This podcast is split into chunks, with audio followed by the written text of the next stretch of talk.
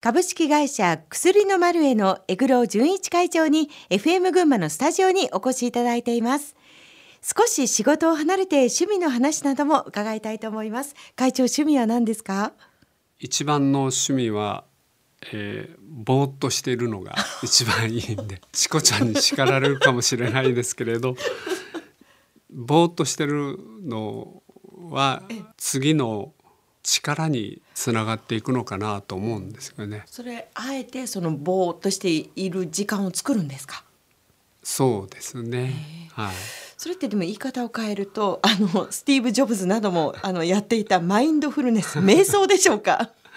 さあ瞑想っていうほどでもないですけど、うん、何も考えないでというのが頭を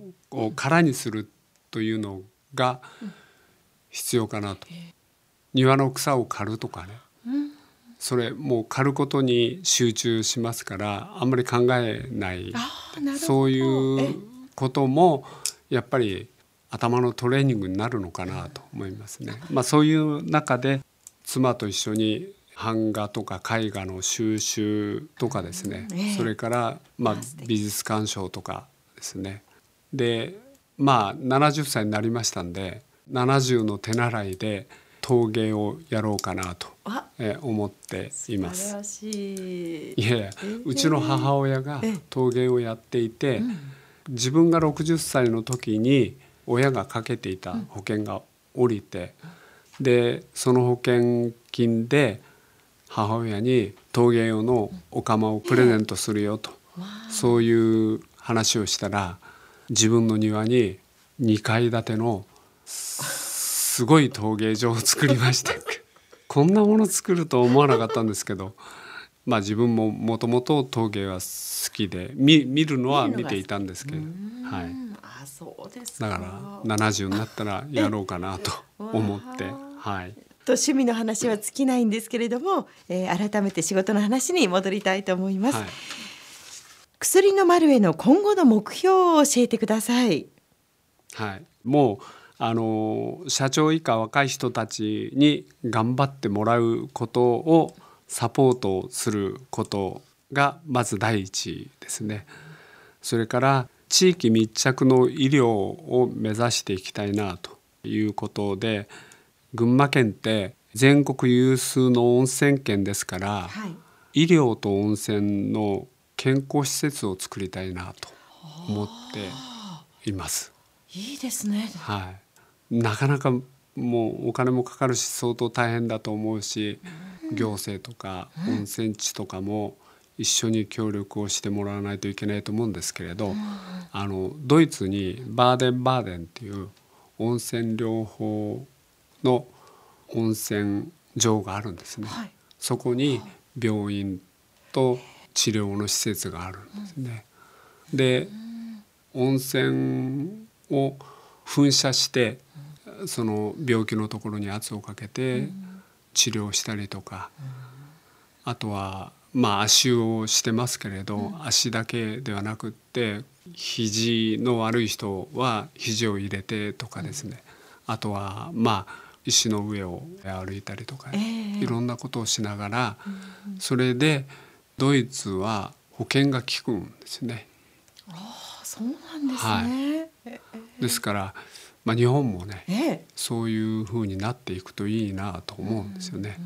うん、1日2日じゃなくって1週間とか1ヶ月とか、その施設にいて泊まるのは近くの温泉にお泊まりいただけるようにするとかですねそういうふうにできるといいなと思って、行政にも働きかけたいなとは思ってはいるんですけどね。日本人の平均寿命と健康寿命がだいぶ差がありますんで、はいそこのところをいかに死ぬ間際まで健康でいるみたいなねそういうことのために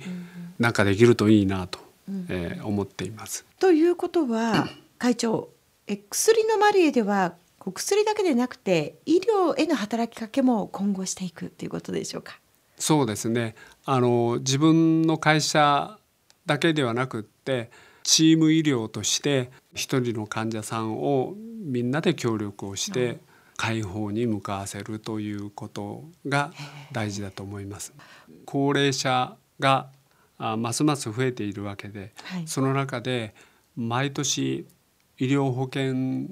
代が1兆円ずつ増えていくわけで、このままいったら破綻をしてしまうそうした中で今の温泉療法も含めてですね医療のネットワーク作りをしていかないといけないと思います。お医者さん医師と薬剤師と登録販売者と看護師さんと理学療法士さんとか医療技師さんとかそれから栄養士さんとかそれから、まあ、トレーニングジムとかですね、うん。えーそういった